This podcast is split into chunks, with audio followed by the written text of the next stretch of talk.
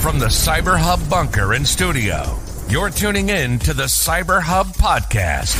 And now for your host and CISO, James Azar.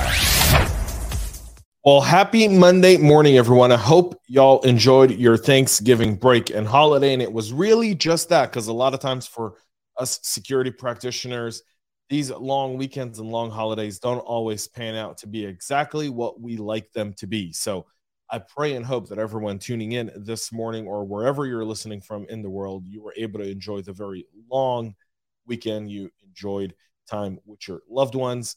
Um, and welcome back, November 28th, 2022. Very few days left in this year before we start talking about 2023 and predictions and so forth. Um, I've made myself a promise this year. I'm trying not to do any prediction shows because I every time we do those, it just you know they never either they never really pan out or they're just too easy to predict. Guess what? Cyber's going to be an issue in 2023. Yes, it is. So with that being said, let me grab my morning cup of coffee. I've got my double espresso. Whatever you're drinking this morning, I hope you enjoy it just as much as I enjoy my cup of coffee. Cup cup cheers. How are yourselves on? Yeah, caffeine on a Monday morning. Can't really go wrong with that. 5.4 million Twitter users had their uh, data stolen and leaked online, and even more an API vulnerability that was fixed in January. That's that has been shared for free on a hacker forum. The potentially and more significant data dumps of millions of Twitter records has also been disclosed by security researchers, demonstrating just how widely abused this bug was by threat actors. So last July, Threat Actor began selling the private information of 5.4 million Twitter users on a hacking forum for $30,000. While most of the, the, data, sorry, while most of the data consisted of public information like Twitter ID names, login names, locations, and verified status, it also included private information like phone numbers and email addresses. The data was collected in December of 2021 using a Twitter API vulnerability disclosed in the HackerOne bug bounty program that allowed people to submit phone numbers and email addresses into the API to retrieve the associated Twitter ID. Here's your first API big breach, uh, gang. So this kind of goes to something we've spoken about earlier this year. Why did Mudge file a whistleblower complaint against Twitter? Very interesting. Did he know about this beforehand? Was he told to look at this very differently? And is these the lessons um, coming post the Uber um, CISO debacle, uh, where now we're seeing um, someone who could potentially spend eight years in prison for being thrown under the bus. And uh, some of you may disagree with that, and that's okay. Um, data dump consisted of, of numerous files broken up by country and area codes, including Europe, Israel, and the US.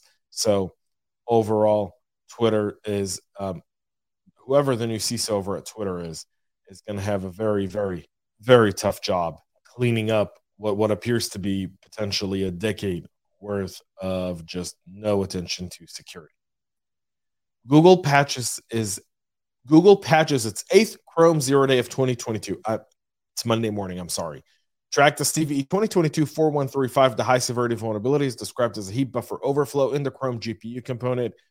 Google is aware that an exploit exists in the wild, and that's why they've sent out an emergency patch for Chrome.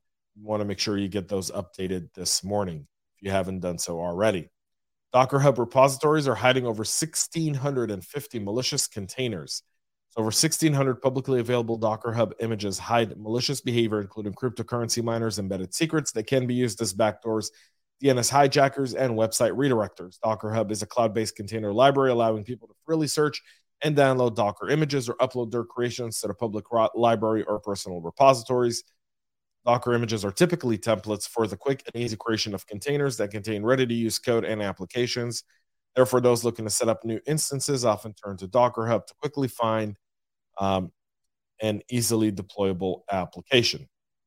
Fortunately, due to the abuse of the service by threat actors, over a thousand malicious uploads introduce severe risks to unsuspecting users deploying malware laden images on locally hosted or cloud based containers. Apart from the images reviewed by the Docker Hub Library project, which are verified to be trustworthy, hundreds of thousands of images with an unknown status are within this service. Kind of goes to your software supply chain. your SBOM, your software bill of materials? Do you have a policy for that? Do you have a way to enforce that policy? Do you have a way to track um, the different containers of different softwares and different open source repositories that are being used within your software? Um, you can see the whole nine here, something to keep a look at and definitely audit um, pretty quick. Once it's out there, everyone knows it's out there. And the threat actors who've kind of been hiding will start executing if they've got malware. Will do so right now um, in order to try and leverage the access they've had into these images, into these containers on your environment. So keep that in mind. A cross-tenant AWS vulnerability exposed account resources.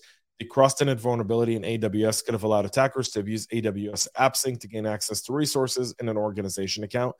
The attacker could exploit the AWS AppSync service to assume identity and access management roles in other AWS accounts, gaining access to resources within those accounts. Cloud security company Datadog explained the AppSync service allows developers to create GraphQL and pub slash sub APIs each with an associated data source, as well as to invoke AWS APIs directly, creating integrations with AWS services, which require defining roles with IAM permissions.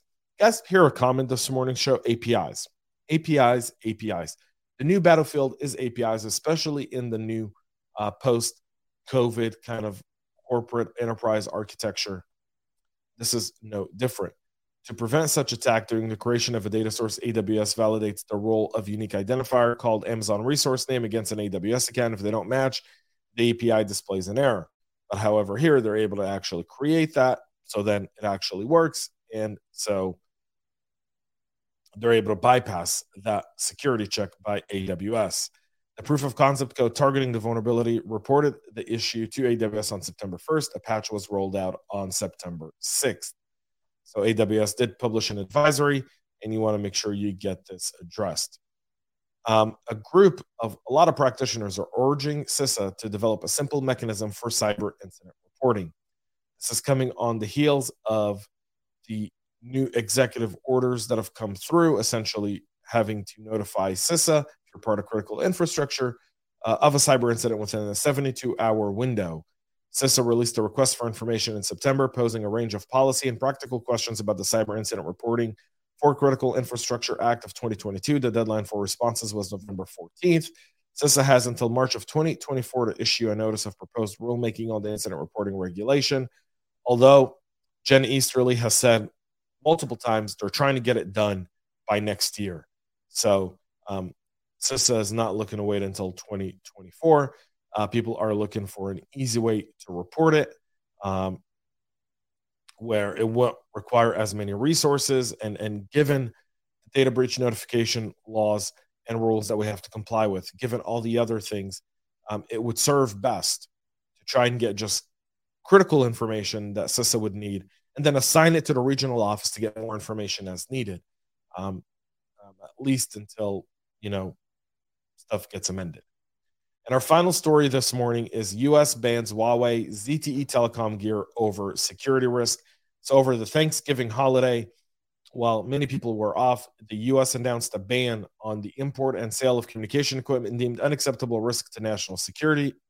This includes gear from Chinese giants Huawei Technologies and ZTE. Both firms have been on the roster of companies listed as a threat by the Federal Communication Commission um, and were banned. Um, and then that ban was partially lifted. The FCC is now uh, coming out with a new warning and they've grown wary of the Chinese telecom industry. And so they're committed to protecting the national security and ensuring the untrustworthiness of communication equipment is not authorized for use within our borders, according to the FCC. The FCC said Friday that it was also seeking comment on future actions relating to existing authorization. Um, so there was a ban, and in 2019, uh, Huawei was put on a trade blacklist that will bar U.S. suppliers from doing business with it, cutting the Chinese firm, also a top smartphone brand, off from Google's Android mobile operating system. Um, so good to actually see that take place. Now that's official, folks. That's it for our show today. We'll be back with a whole lot more tomorrow as we as we continue to roll through till the end of this year. Um, thank y'all for tuning in. Make sure take these action items Go look them up. Your APIs and API security is going to play a critical role going forward. If you rely on APIs for anything, chances are you probably need to do some homework. Folks, that's it for the show. See y'all tomorrow. Until then, have a great rest of your day. And most importantly, stay cyber safe. We love feedback, so make sure to connect with us on social media and subscribe to our podcast on your favorite podcast listening platform.